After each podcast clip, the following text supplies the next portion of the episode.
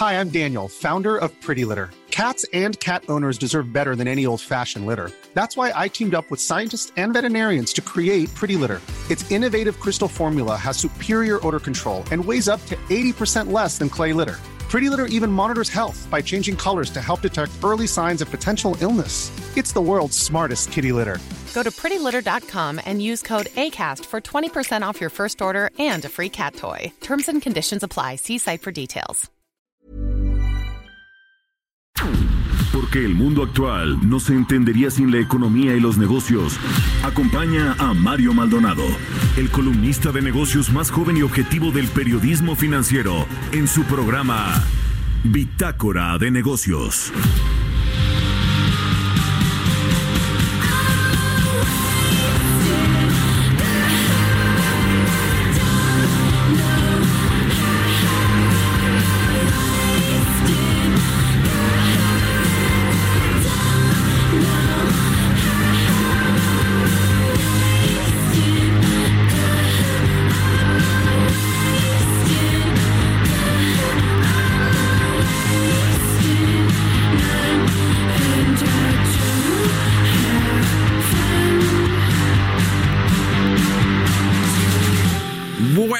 ¿Cómo están? Bienvenidos a Bitácora de Negocios. Hoy es miércoles, miércoles 11 de diciembre. Los saludo con mucho gusto. Yo soy Mario Maldonado y comenzamos el día un tanto rockeros con esta canción de Cherry Glazer que se llama Wasted None. Esta semana estamos escuchando las mejores canciones de este 2019 de, de acuerdo con la revista GQ. Así que con esta canción les doy el saludo a todos los que nos escuchan aquí en la Ciudad de México por la 98.5 de FM, en Guadalajara por la 100.3 de FM, en Tampico a través de la 92.5, en Villahermosa, Tabasco por la 106.3 de FM y también en Acapulco a través de la 92.1 de FM. Lo mismo a quienes nos siguen en toda la República Mexicana vía streaming por la página heraldodemexico.com.mx. Muchos saludos a todos. Les eh, platico qué vamos a tener en el programa. Vamos a charlar obviamente con Roberto Aguilar, nuestro analista de mercados, para ver pues cómo se movieron los mercados ayer con esta ratificación del TEMEC y el anuncio que se hizo aquí en la Ciudad de México. A propósito del tema, vamos a profundizar con varios de nuestros expertos. Hablaremos también con Angie Chavarría, nuestra colaboradora, columnista de aquí de El Heraldo de México, con Kenneth Smith Ramos, él es el ex jefe de la negociación técnica para México de este Tratado de Libre Comercio de América del Norte o el nuevo ETEMEC, que bueno, ayer se ratificó. Vamos a escudriñar en lo que se dijo ayer en las conferencias porque todavía no tenemos la redacción de los textos, la letra chiquita de lo que finalmente se firmó. Pero bueno, pues ya hay muchas eh, respuestas en Estados Unidos sobre todo que bueno, hablan de un triunfo prácticamente completo para los estadounidenses en esta recta final de la renegociación de el TEMEC. Y vamos a hablar también finalmente con el economista en jefe del BBVA México, con Carlos Serrano, sobre el crecimiento, la proyección de crecimiento de nuestro país para el próximo año. También algunos asuntos que tienen que ver con el TEMEC y de cómo nos ven las calificadoras y los inversionistas para el 2020. Así que quédese con nosotros aquí en Bitácora de Negocios, se va a poner bueno, se lo aseguro. Y mientras tanto escuchamos el resumen de noticias para iniciar este miércoles 11 de diciembre.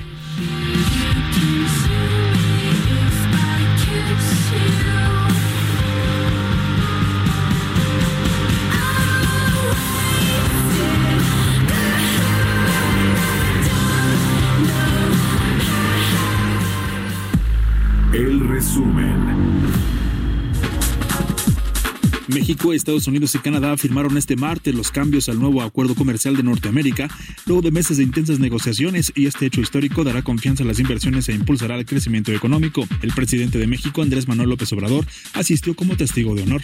Un acuerdo bueno para los tres pueblos, para las tres naciones, para los tres gobiernos.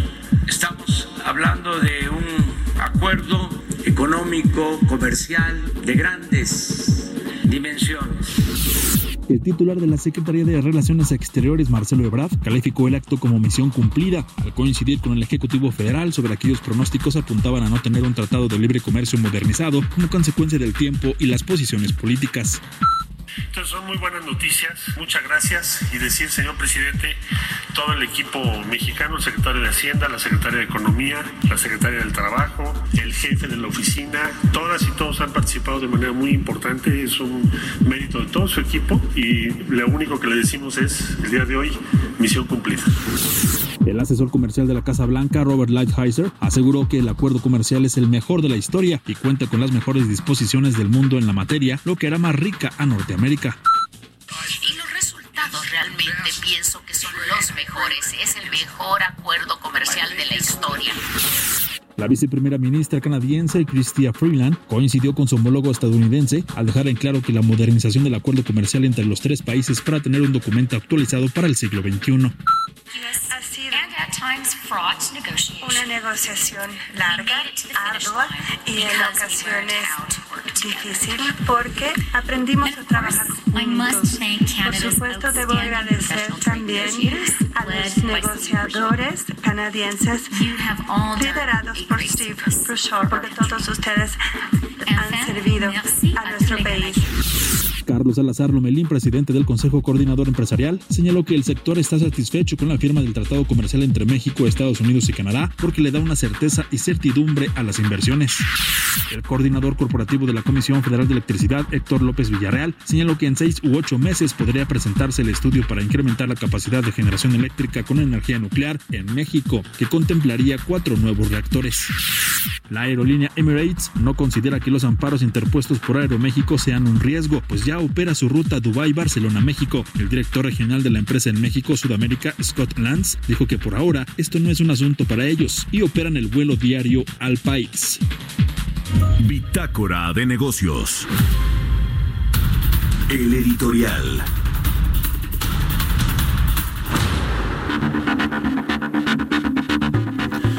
Bueno, pues hay mucho que analizar con respecto a lo que se anunció ayer, esta ratificación del TEMEC, el anuncio que se hizo aquí en la Ciudad de México con los principales negociadores de los tres países, de los canadienses, los estadounidenses y los mexicanos. Estuvo el presidente López Obrador en Palacio Nacional, fue un gran anuncio. Eh, yo tengo tres puntos y vamos a, platicar durante todo el programa básicamente de esto, del análisis del TEMEC y de lo que se dijo más allá de eh, tener finalmente los textos de lo que se acordó y de lo que quedó ya ya eh, firmado y pactado en eh, el nuevo acuerdo comercial. Yo le voy a dar tres puntos de por qué creo que no fue el mejor acuerdo para México, aunque en lo general es mejor tener un acuerdo y que haya certeza para los inversionistas que no tenerlo. Pero bueno, en principio a mí sí me llama la atención por qué se hizo el anuncio en México, es decir, por qué le dieron esa concesión a los mexicanos, estando el presidente, no estuvo ni el primer ministro de eh, Canadá, Justin Trudeau, no estuvo ni el presidente estadounidense, Donald Trump, pero aquí sí estuvo el presidente mexicano, Andrés Manuel López Obrador, se hizo este anuncio acá en nuestro país con bombo y platillo. Eh, ciertamente habíamos estado peleando esta renegociación ya en, la recta final del 2019 para que saliera este año, pero sí llama la atención por qué se decidió hacer el anuncio aquí, digamos, darle esa concesión a México como si en otros temas que son los importantes, los técnicos, los que tienen que ver con nuestro comercio eh, exterior con Estados Unidos y Canadá y con nuestros puestos de trabajo y nuestras empresas, eh, quizá ahí, ahí es donde habremos perdido. De entrada a mí me llama la eh, curiosidad, me llama la atención este tema. En segundo eh, término, lo que decía ayer Gustavo de Hoyos, el presidente de la Coparmex, con respecto a que se excluyó a la iniciativa privada de estas últimas negociaciones del TEMEC, es decir, que el gobierno negoció los últimos asuntos que tienen que ver con este acuerdo comercial particularmente con Estados Unidos, con los demócratas y con Donald Trump, el tema del acero y el aluminio y las reglas de origen en la industria automotriz, eso lo negoció con Donald Trump y el tema de la reforma laboral y los inspectores lo negoció con los demócratas. Ese es el segundo asunto que a mí me llama la atención. ¿Por qué excluir a la iniciativa privada en la recta final de las negociaciones? Y bueno, pues el punto número tres, el tuit que puso ayer Ivanka Trump, que dice que eh, pues se, se hizo historia con este acuerdo y que bueno, pues va a derivar en mayor crecimiento para la economía estadounidense y mejores prestaciones laborales. El Washington Post también hizo un análisis rápido del tema y bueno, el, el bottom line, como se dice allá en el Washington Post, donde por cierto tengo el honor también de escribir una columna de opinión en español, eh, dice que México es uno de los perdedores del TEMEC y así otros análisis de político de medios estadounidenses donde hablan que México es quien perdió en esta negociación. Vamos a platicar, vamos a analizar, ese es mi punto de vista y son las 6 con 11 minutos de la mañana. Mercados bursátiles. Roberto Aguilar, nuestro analista de mercados, ya llegó a la cabina de El Heraldo Radio. ¿Cómo estás, mi querido Robert? ¿Cuál es tu impresión de bote pronto de lo que se anunció ayer? ¿Qué tal, Mario? ¿Cómo estás? Muy buenos días. ¿Sigues escéptico como ayer? que yo sigo escéptico por el tema de que no se vieron, la- al final, eh, por más que se esforzó eh, el subsecretario Jesús Seade, pues sí hay muchas dudas y hay muchas cuestiones, como dicen, nada viene, eh, o sea, no es casualidad, se pas- pasaron varias cosas, eh, una sucesión de actos, de situaciones específicas de esta relación que hay entre Estados Unidos y México. Y bueno, ayer incluso la viceministra de canadiense pidió una disculpa a sus por- reporteros que trajo de Canadá, digo, por hacerle tan intempestiva la invitación.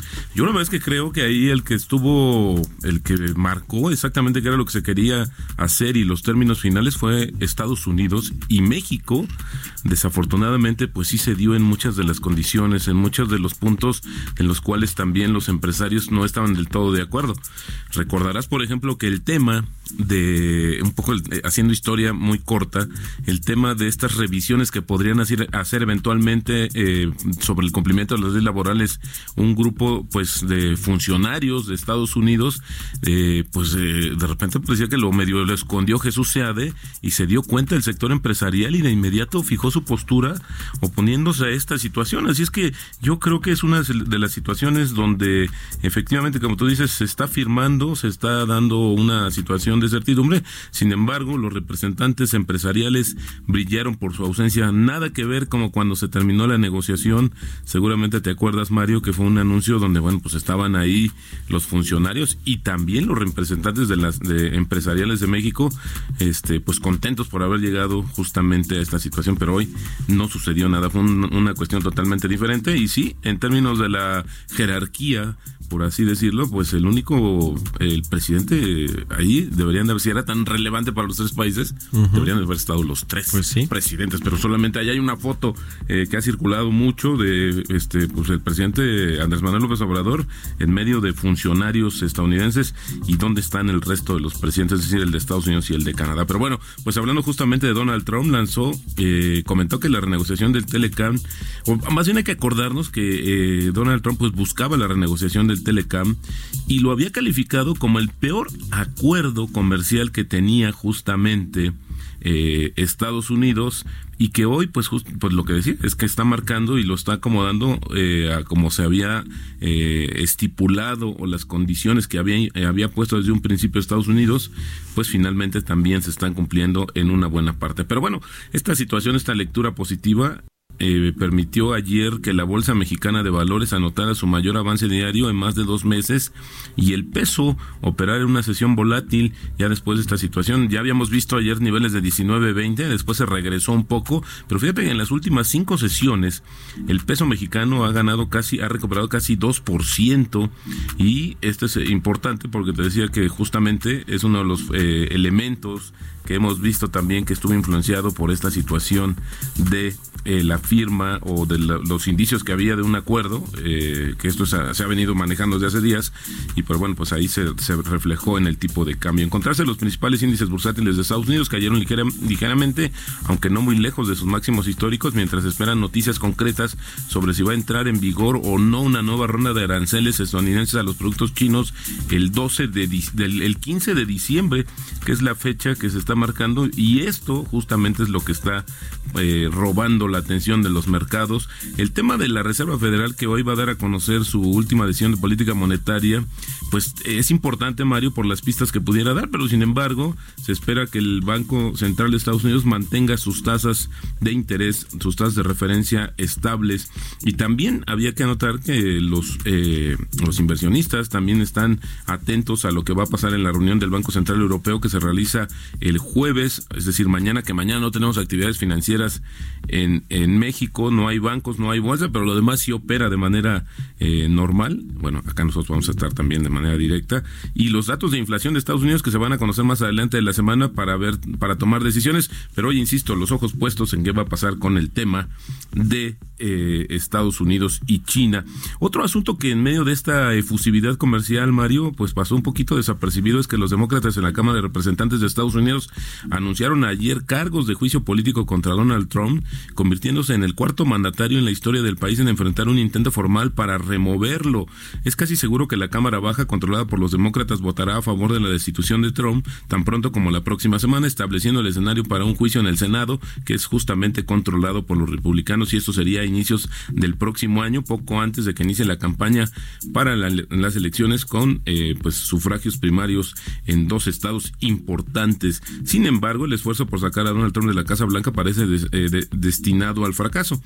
Al menos 20 senadores tendrían que votar a favor de removerlo y hasta ahora ninguno ha indicado que considere la decisión. Mira, un poco de historia, Mario. Trump se convierte en el cuarto mandatario en afrontar este juicio político. El eh, primero, eh, bueno, en esta orden, el que le antecedió fue Bill Clinton, acusado en 1998 por mentir sobre una relación con una eh, pasante en la Casa Blanca. Te acordarás de esta de este gran escándalo. Luego estuvo el que finalmente fue absuelto por el Senado, el republicano Richard Nixon, en por allá de 1974 antes de enfrentar el procedimiento por el escándalo del Watergate. Además, el demócrata Andrew Johnson fue acusado en 1868, pero el, el juicio no prosperó en la Cámara Alta. Así es que esa es la historia que hay justamente en términos de la situación de los juicios políticos contra primeros mandatarios en Estados Unidos. El tipo de cambio, Mario, está cotizando en estos momentos en 19.21 y solo agregaría que una de las notas con las que nos amenacemos hoy es que las acciones de Aranco, de Saudi Aranco, se dispararon 10% en su debut. Y esto es importante porque de por sí ya era una de las empresas, una de las operaciones o ofertas públicas la más, más grande en la historia, pues ahora justamente al, al debut están subiendo 10 por ciento, así es que es un buen indicador porque también el precio del, del, petróleo en el mundo pues ha estado bajando por esta decisión de la Organización de Países Portadores de Petróleo de disminuir el bombeo con esto para balancear los precios del hidrocarburo. Muy bien, y el dólar pues ya eh, muy estable, ¿no? Digamos, había descontado, se había descontado la ratificación, el anuncio de este cierre del TEMEC. Se había descontado en cierta medida, sí, justamente como comentas, eh, estos niveles de 19-20 que fueron los que habíamos alcanzado eh, ayer por la noche, que habían descontado, pero luego regresó a niveles de 19-23, 19-30, 19-24, así es como regresó, pero hoy, insisto, está cotizando en 19-22 y los ojos del mundo, el financiero, pues puestos en otras situaciones y que están directamente pues afectando a la cotización global del dólar, como te decía, pues lo que va a pasar hoy justamente con la, la eh, reunión de política monetaria y también todas las noticias relacionadas con la situación de China y Estados Unidos. Por allá ha, surgido o surgió más bien este rumor o esta versión de que eh, Estados Unidos sí estaría aplazando la entrada en vigor, pero fíjate que es interesante, dice aplazando para diciembre, pero pues si la fecha es programada para el 15 de diciembre, que la plaza de 15 días más, la verdad yo creo que no, no hará la diferencia, a menos de que ya encuentren o den un anuncio de que llegaron a alguna situación que les permita ya firmar esta famosa fase 1 que pondría pues el primer inicio del fin de la guerra comercial.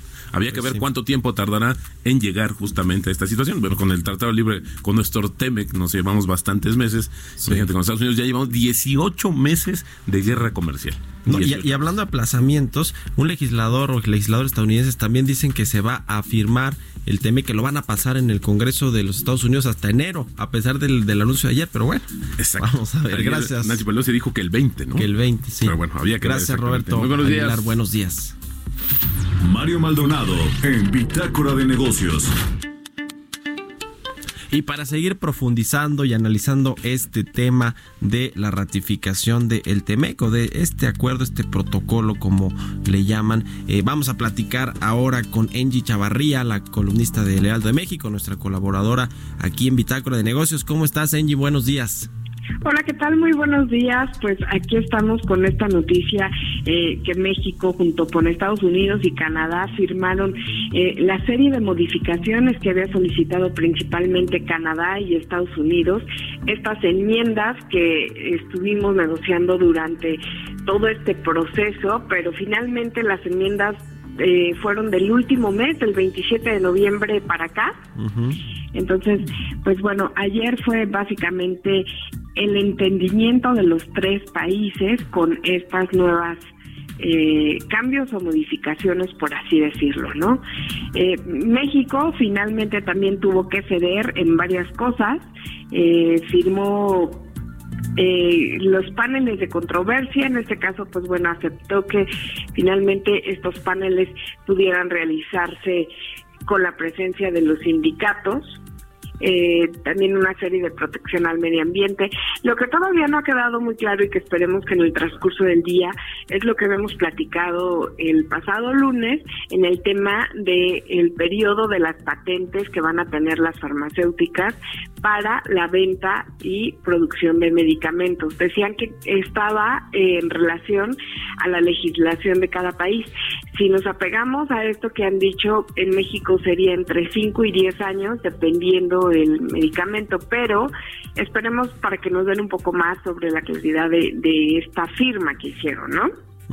¿Qué es lo que sigue? Pues bueno, en México, eh, ayer lo decía el senador Ricardo Monreal, que estaría para el 15 de diciembre eh, y que serían cuatro comisiones dictaminadoras las que finalmente ratificarían lo que ya habían ratificado, pero con cambios, por así decirlo. Eh, esto sería la, la Comisión de Relaciones Exteriores, estaría también la Comisión de Hacienda, entre ellos. Eh, otra de las comisiones que también estaría la de Relaciones Exteriores América del Norte y la de Comercio y, eh, y también estaría eh, una vez más la de eh, Comisiones de Relaciones Exteriores junto con la de América del Norte, creo que ya lo había mencionado, ¿no? Pero bueno, estas son las cuatro comisiones legislativas que tendrán que reunirse en el trayecto de este día y pues bueno, para que puedan lograr eh, este protocolo y eh, que se empiece a determinar y a firmar. En Estados Unidos como bien lo mencionabas hace un momento, Mario, está un poco más complicado porque están ocupados también en el juicio político que intentan hacerle al presidente de Estados Unidos, Donald Trump. Por un lado, eh, ellos aseguran que no van a tocar ahorita ni les interesa, sino hasta 2020, ratificar, revisar las nuevas modificaciones del TEMEC. Sin embargo, también parte de lo que estaba atorado en este acuerdo era que mm, Estados Unidos no había aceptado las primeras negociaciones que se habían tenido hasta antes del 27 de noviembre de este año y pues con ahora con estos cambios era lo único que faltaba para hacer match y poder firmarlo. Entonces, podemos esperar cualquier sorpresa lo que vemos es que no va a ser este año, pero sí el siguiente y se acabaría el periodo de sesiones. En este caso, para que Estados Unidos pudiera hacer un cambio, tendría que dejar de lado el juicio político que está haciendo contra Donald Trump. En Canadá ya se acabó el periodo, entonces hay que esperar hasta 2020. Sin embargo, bueno, ya está más que planchado el tema. ¿En cuándo va a entrar en vigor? Básicamente tardan tres meses después de que se firma y los tres países, los tres poderes legislativos, tardan tres meses para que los tres países puedan adaptarse a las nuevas reglas. Entonces todavía vamos a tener un periodo de gracia de tres meses para que finalmente tanto en aduanas puedan hablarse, tanto las aduanas de Estados Unidos, de México y Canadá y todos los trámites y papeleos que finalmente convergen entre los tres países. Es un periodo que tarda tres meses. Y pues bueno, nosotros que esperemos cumplir con todas estas enmiendas que nos dijeron para poder obtener este crecimiento que al menos es alcanzable de hasta 1.3%. Pues sí, todavía hay eh, un camino largo para que entre en funciones este TEMEC. Primero, como decía Senji, se tiene que aprobar en el Congreso de los Estados Unidos. Dice Jesús ya de que él espera que se ratifique antes del 20 de diciembre o a más tardar el 20 de diciembre cuando ya se van de vacaciones los congresistas estadounidenses. Se ve complicado, la verdad es, es posible que lo paten hasta enero y que primero traten de sacar este tema del impeachment o del juicio político contra Donald Trump. Y en Canadá, en el Parlamento canadiense también, ese sí, ahí sí reconoce Jesús de que es probable que se vaya hasta enero el asunto de la ratificación del Temeco, que lo pasen allá. Yo creo que ya ese sí es un mero trámite, aunque bueno, pues no descartemos sorpresas, ¿no? De que finalmente algunos congresistas quieran todavía meterle mano en esta eh, eh, última instancia. Yo lo veo difícil porque ya hubo un acuerdo, digamos, en las, en las cúpulas de los gobiernos y, lo veo difícil, pero bueno, habrá que esperar a ver la implementación y a ver cómo se sigue eh, dando. Te agradezco mucho, Angie Chavarría, que nos hayas tomado la llamada. Recuérdanos tus redes sociales para que nos sigan y te sigan ahí en Twitter y en tu columna del Heraldo de México. Por favor, eh, los invito a que me lean a través de Twitter, arroba ng.chavarría o a través de Instagram, arroba ng.chavarría. Y pues bueno, vamos a ver cómo continúa el tema. Seguramente va a dar mucho de qué hablar. Buenos días, que estés muy bien, querida Angie Chavarría, columnista de El Heraldo de México. Con esto nos vamos a un corte comercial y regresamos a Bitácora de Negocios. Continuamos en un momento con la información más relevante del mundo financiero en Bitácora de Negocios con Mario Maldonado. Regresamos. Estamos de vuelta en Bitácora de Negocios con Mario Maldonado. Entrevista.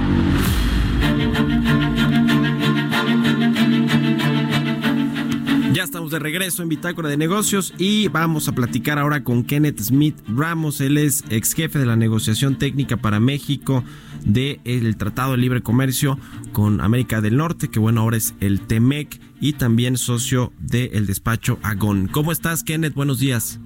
Muy buenos días, Mario. Me da mucho gusto estar contigo el día de hoy. Gracias por tomarnos la llamada. Oye, Kenneth, pues eh, a ver, ayúdanos también a desmenuzar, a entender un poco de lo que se eh, dijo ayer en la conferencia de prensa, donde se anunció ya finalmente este eh, protocolo, como le llaman, de el, el TEMEC. Eh, ¿Cuáles son los principales eh, cambios que tú ves con respecto a lo que ya se había firmado y se había acordado y que bueno, después tuvo que pasar la aduana del Congreso en los Estados Unidos y ahí los demócratas eh, pidieron muchos cambios, pero también Donald Trump con el tema del acero y aluminio. Ayúdanos a entender cuáles fueron los principales cambios de lo que ya se había acordado y lo que finalmente se terminó aceptando o firmando.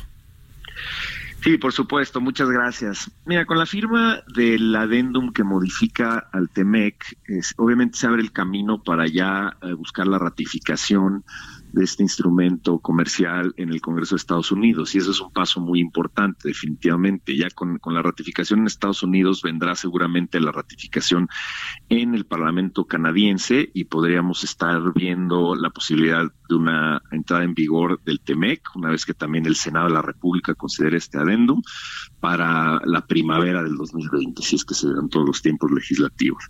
Eh, hay que también considerar que no tenemos en este momento todavía los textos legales, es decir, no se conoce el texto específico. Pero derivado de lo que se dijo el día de ayer, Obviamente quedaron en la mesa temas importantes, eh, por ejemplo, en materia laboral que todavía hay que aclarar exactamente, por ejemplo, cómo quedó el tema de si va a haber o no va a haber inspecciones, si va a haber supervisión por parte de funcionarios estadounidenses de las actividades que se lleven a cabo en México en cumplimiento al capítulo laboral. Esto es algo que el gobierno de México ha reiterado que no se aceptará y esa es una postura eh, correcta, creo yo, porque no quieres darle herramientas adicionales a lo que ya tenemos en el TEMEC a Estados Unidos para ser de alguna manera juez y parte en cualquier proceso donde haya una disputa en materia laboral. Ahora, lo único que tenemos por escrito es del lado estadounidense un documento de la Cámara de Representantes que resume los principales puntos del adendum y ahí sí señalan que habrá inclusive presencia en México de emisarios o representantes que revisarán las prácticas laborales en México. Por otro lado, eh, las autoridades mexicanas han señalado que no va a haber inspecciones. Entonces, hay que revisar exactamente cómo quedó el texto del adendum en ese tema. Por otro lado, también está el tema del acero que ya mencionabas. Eh, es importante señalar que esta no era una demanda de los demócratas como parte de la negociación que han tenido con, la Casa Blanca para generar suficiente apoyo demócrata en el Congreso y ratificar el acuerdo. Este es un tema que se traía ya desde la negociación original del TEMEC, donde la administración Trump, empujada por supuesto por el sindicato de trabajadores del acero en Estados Unidos, impulsaba hacer la regla de acero más estricta para obligar que la fundición se llevara a cabo en Norteamérica. Esto puede tener un efecto negativo en el, en el sector automotriz porque puede encarecer la producción de automóviles en América del Norte. Eh, en la negociación original del TEMEC esto se rechazó, hubo un rechazo de las tres industrias automotrices de, Norteamérica, porque como sabes, en la regla de origen de automotriz hay un requisito que 70% eh, del acero y aluminio que compren las armadoras en Norteamérica eh, provenga de la región. Entonces, este es un candado adicional que puede lesionar la competitividad del sector y entonces eso sí es un tema que, que hay que ver con mucho cuidado. Fue una solicitud de último minuto de la administración y por supuesto hay que ver cómo quedó también redactado ese tema. Y yo diría, hay otros temas en materia ambiental que a lo mejor son un poco menos preocupantes porque lo que señalan ahí es que se tiene que eh, respetar y, tener un proceso donde se, aceptan los acuerdos multilaterales ambientales de los cuales México, eh, Canadá y, Estados Unidos son parte. Entonces ahí yo creo que no hay tanto problema. Finalmente queda un tema sobre medicamentos biológicos que se eliminaría, eh, por lo que estamos escuchando, la disposición que otorga 10 años de protección de datos clínicos para los medicamentos biológicos. Hay que revisar cómo quedó esa cláusula, porque si se elimina, entonces tenemos que definir en México cuál será el trato que se le da a ese tipo de medicamentos, porque en el Telecan original y ahora el Temex, si se elimina esta disposición, no habría nada respecto a medicamentos biológicos, que son por supuesto medicamentos de nueva generación y que son importantes hoy en día para el sector salud. Yo creo que esos son a grandes rasgos los principales temas y este hay que verificar ahora los textos, es algo que el sector privado también ha dicho que es importante revisar. Con lo que tenemos, eh, más allá de revisar a detalle los textos y la redacción de eh, los mismos. Eh, ¿Tú crees que hubo algunas píldoras envenenadas que se tuvo que eh, tragar o comer México en este acuerdo? Mira, yo creo que uno de los temas principales es el tema de la regla de origen de acero. Tú sabes que en el TEMEC uno de los aspectos más difíciles de la negociación fue justamente la del sector automotriz porque buscaba Estados Unidos establecer requisitos sumamente onerosos con una visión de tratar de forzar que la inversión se llevara a cabo eh, eh, en Estados Unidos de una manera creciente en el futuro. Y la postura de México a lo largo de la negociación es que no puedes forzar este, a las empresas a, tener proveeduría en Norteamérica, tienes que generar las condiciones para que esa proveeduría se dé y se dé a precios competitivos.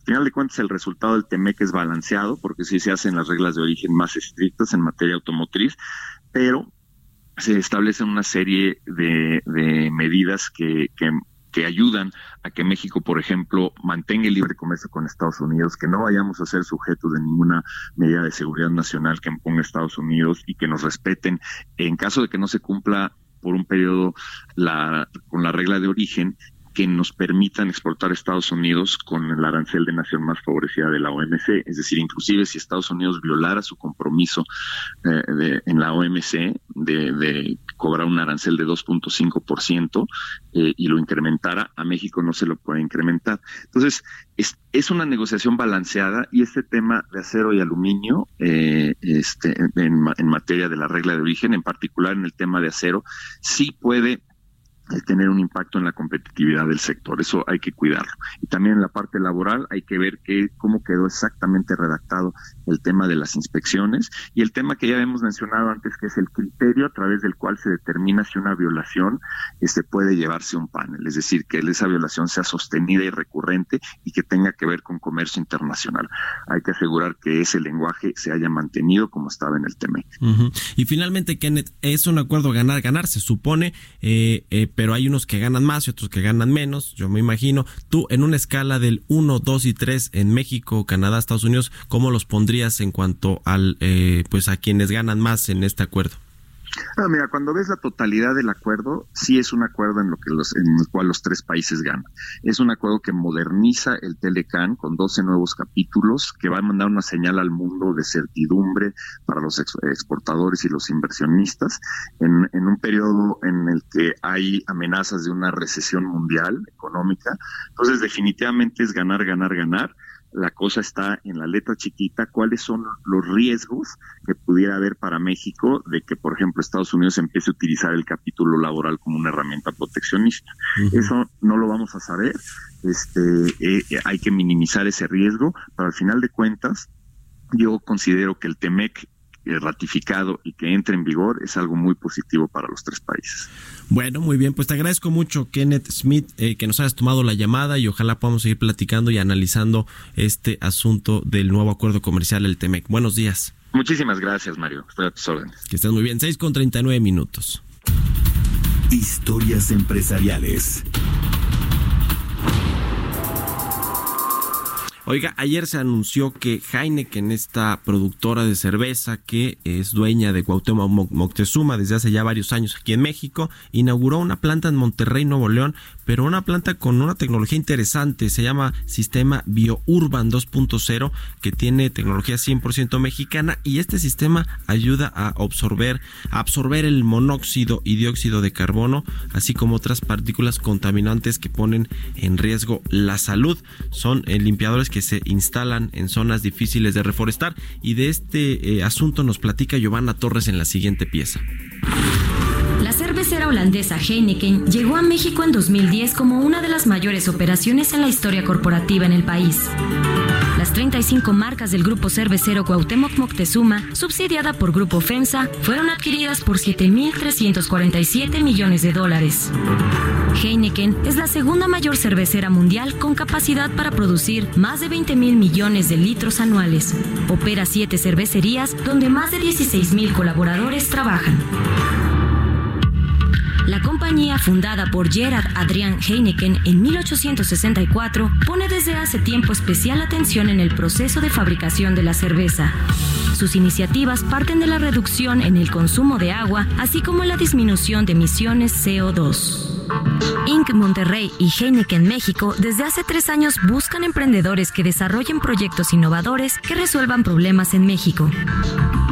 El sistema BioUrban 2.0, ganador de la edición 2018 del Heineken Green Challenge, permite limpiar el aire de contaminantes a base de filtros y microalgas. El sistema fue inaugurado por el grupo cervecero en su planta de Nuevo León. Se trata de una torre en forma de árbol artificial ubicada en el jardín de la cervecería. Se alimenta de energía solar y cumplirá con funciones que ayudarán a hacer frente a los altos índices de contaminación que imperan en la zona.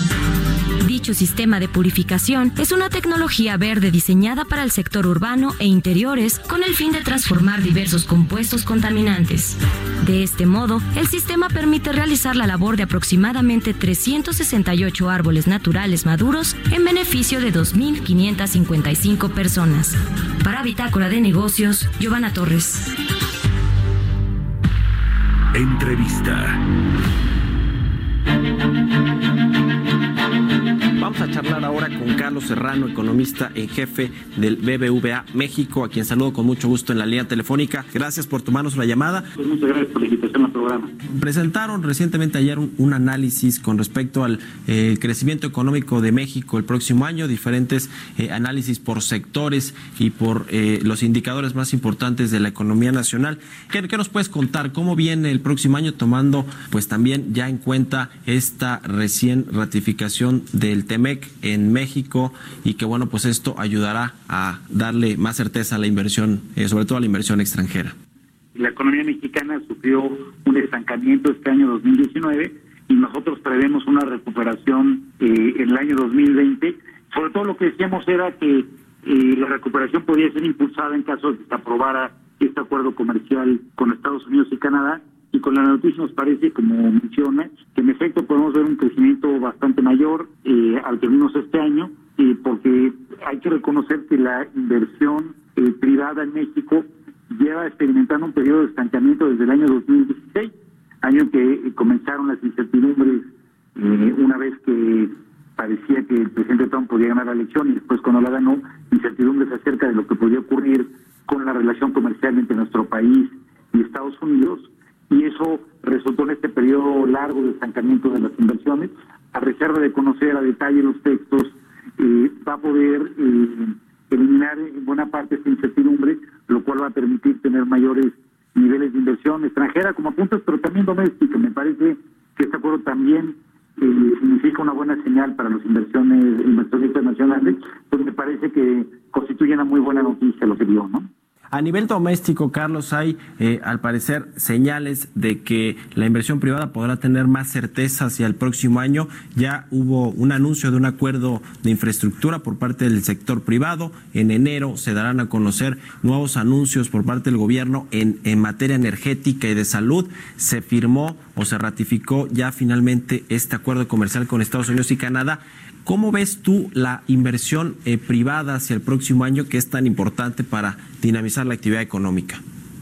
¿Cómo no? Y de hecho, me parece que la razón fundamental por la que la economía se estancó este año fue justamente una caída muy significativa de órdenes del 5% en la inversión privada. Y me parece que lo que podría complementar todo esto y sería una noticia eh, igual o mejor de buena que lo que vimos con el acuerdo de libre comercio, es lo que mencionabas en el sector energético. En particular, creo que si se reanudan los contratos de inversión privada eh, conjunto entre Temex y el sector privado, los contratos conocidos como Pharma, y también las licitaciones en aguas profundas de, por parte de jugadores privados, creo que eso sería una magnífica noticia, no solamente porque significaría desde luego esta mayor inversión en el sector energético, sino también por otras dos razones. La primera es que creo que aliviaría las presiones a las finanzas públicas. Hasta ahora la carga eh, de apuntalar financieramente a Pemex en este año eh, ha venido por parte del gobierno, es un gobierno que eh, no tiene demasiado espacio fiscal, entonces que pudiera complementarse estos apoyos con inversión privada, creo que sería muy buena noticia y que aliviaría la trayectoria fiscal del país y segundo, eh, creo que también sería una noticia que reduciría el entorno de incertidumbre y que mejoraría el clima de inversión en general, no solamente al sector privado. Entonces eso también podría ser un impulsor del crecimiento. Esperemos que se tome esa resolución. Carlos, ustedes ahí en el BBVA tienen una expectativa de crecimiento económico para el 2020 en México de cerca de 1.3%, si no me equivoco, mientras que el, gobierno, la Secretaría de Hacienda, presupuestó un crecimiento promedio del 2% para el 2020. ¿Qué tendría que pasar en México para que se alcanzaran mayores tasas de crecimiento y llegáramos a este estimado de 2% que presupuesta Hacienda? ¿Cómo no? Mira, yo creo que uno es lo que acabo de mencionar, eh, reabrir los contratos de inversión privada al sector energético, eso me parece que sin duda nos podría llevar a estos crecimientos del 2%. Eh, y segundo, me parece que en la medida que se sigan enviando señales como la que se hizo con el acuerdo de inversión en infraestructura con el sector privado y como lo que se hizo al corregir la decisión que se iba a tomar con los gasoductos que al dar más certidumbre a los inversionistas privados, yo creo que eso podría hacer que el país creciera eh, a esos ritmos que, que se proyectaron en el paquete económico, incluso mayores. La política económica del gobierno que pues eh, la vemos reflejada en este paquete que se entregó para el próximo año, el presupuesto, la ley de ingresos y los criterios de política económica, eh, es un tanto conservadora, no hay un gasto del gobierno que nos eh, indique que va a haber demasiada inversión, por ejemplo, pública en materia de infraestructura, se lo van a dejar más a los empresarios. ¿Cómo empata todo este tema de la política económica, la política financiera, la política fiscal del gobierno, con la política monetaria del Banco de México que se prevé que siga eh, reduciendo o relajando la política monetaria, bajando las tasas de interés en el 2020. Yo creo que hoy lo que vemos es una política monetaria que sigue siendo sumamente restrictiva, con tasas reales que son bastante mayores a la tasa neutral, bastante mayores comparadas a eh, el periodo de historia reciente entonces creo que en efecto se puede ir relajando la política monetaria y al mismo tiempo pues, esta política fiscal eh, conservadora que está teniendo el gobierno, que tiene un compromiso con mantener la deuda como porcentaje del PIB en niveles estables, Eh, creo que eso podría ser una buena combinación.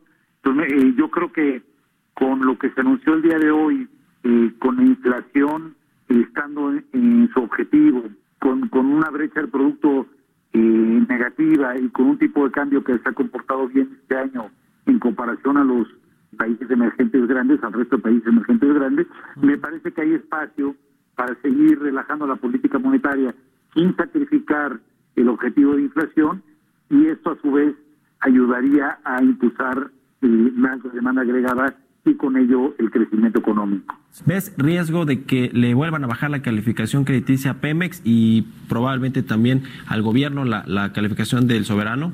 Me parece que por ahora esos riesgos son eh, relativamente menores, porque tanto por estos programas económicos comprometidos con la estabilidad fiscal, y en el caso de Pemex, creo que tanto la aportación de capital que se hizo y sobre todo la permuta de instrumentos financieros que le dan mayor espacio a los siguientes años a Pemex, debiese resultar en una menor probabilidad de que se observen estas bajadas de calificación. Muy bien, pues te agradezco mucho Carlos Serrano, economista en jefe del BBVA México, por habernos tomado la llamada. Al contrario, agradecido señor Mario.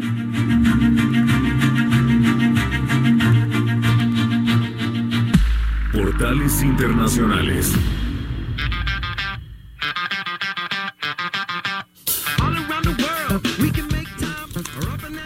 Jesús Espinosa, nuestro jefe de información, ya llegó a la cabina de El Heraldo Radio. ¿Cómo estás, Chucho? Buenos días. Mario, muy buenos días. Bien, muchas gracias. Un saludo para todo el auditorio. Está movido en este momento, en esta mañana, los portales internacionales, publicando en tiempo real, por supuesto, y es a lo que le damos seguimiento. Comenzamos con el Financial Times, Mario, porque las acciones de Saudi Aramco suben un 10% en el debut comercial del grupo petrolero. Fíjate que la semana pasada estaba platicando precisamente con un broker. Eh, me estoy animando a entrarle a la, a la a, invertir en las acciones y me decía, pon atención en Aramco porque eh, seguramente en los próximos días van a subir las acciones y te va a ir muy bien.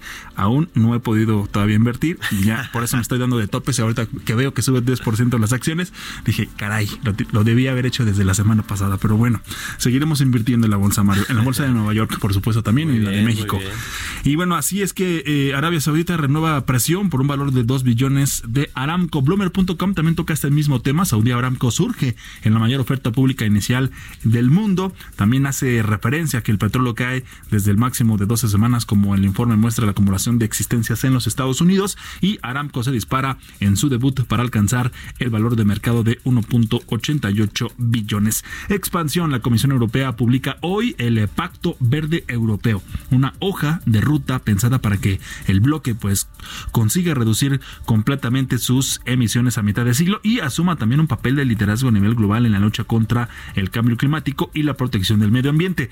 ¿Qué, ¿Cuál es el plan de, eh, inversiones? Bueno, la estrategia de la nueva Comisión Europea eh, pasa además por alimentar financiera este eh, recorrido a través de un plan de inversiones sostenibles con el pretende pues desbloquear hasta un billón de euros en inversiones verdes durante la próxima década.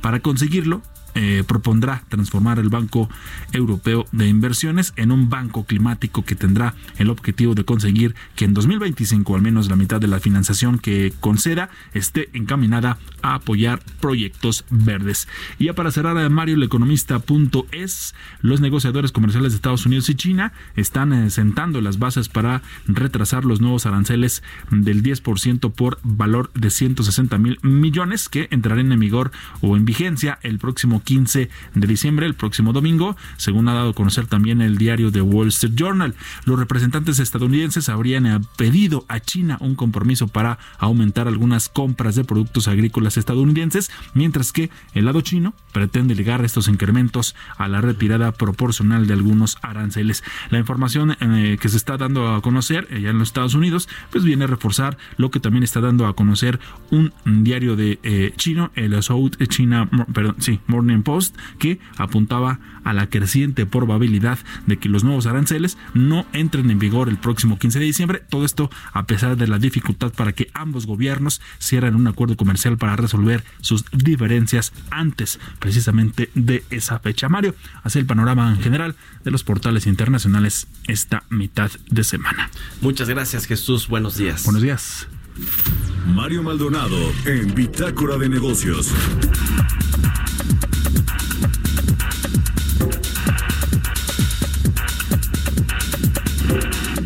Bueno, siguiendo con información internacional y que no tiene tanto que ver con los negocios o la economía, esta eh, detención de eh, Genaro García Luna ayer en la ciudad de Dallas, Texas, por cargos de conspiración por tráfico de drogas y, de, y por realizar declaraciones falsas, va eh, voló ayer mismo hacia Nueva York a la corte donde se pues se siguió el juicio de Joaquín Guzmán, el Chapo en esa misma corte. Y bueno pues tiene que ver con esto porque a García Luna se le acusa también de haber recibido millones de dólares del cártel de Sinaloa encabezado por Joaquín Guzmán Loera el eh, Chapo Guzmán.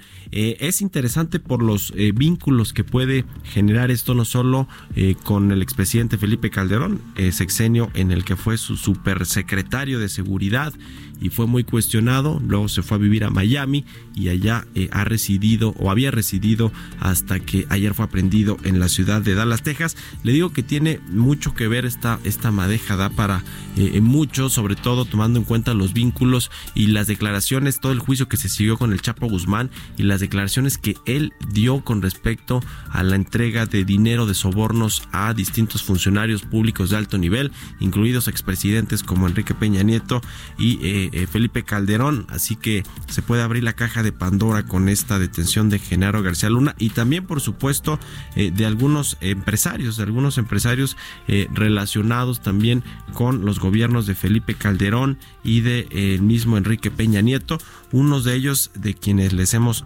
platicado ampliamente aquí en Bitácora de Negocios y también los hemos seguido en las columnas son pues José Antonio Cañedo White y Gonzalo Gil White, los fundadores de la empresa petrolera o de contratos de servicios petroleros Oro Negro, quienes también, por cierto, están prófugos de la justicia y radican en Miami. Ellos eh, los conecta un personaje importante en, Miami a el exsecretario de Seguridad Pública, a García Luna y a estos dos empresarios. Es decir, este asunto va a dar para mucho y aquí le vamos a estar contando. Hasta aquí eh, el programa de hoy. Le agradezco mucho que nos haya acompañado. Se queda ahora en los micrófonos de El Heraldo Radio con Sergio Sarmiento y Guadalupe Juárez y nosotros nos escuchamos mañana en punto de las 6 de la mañana. Buenos días.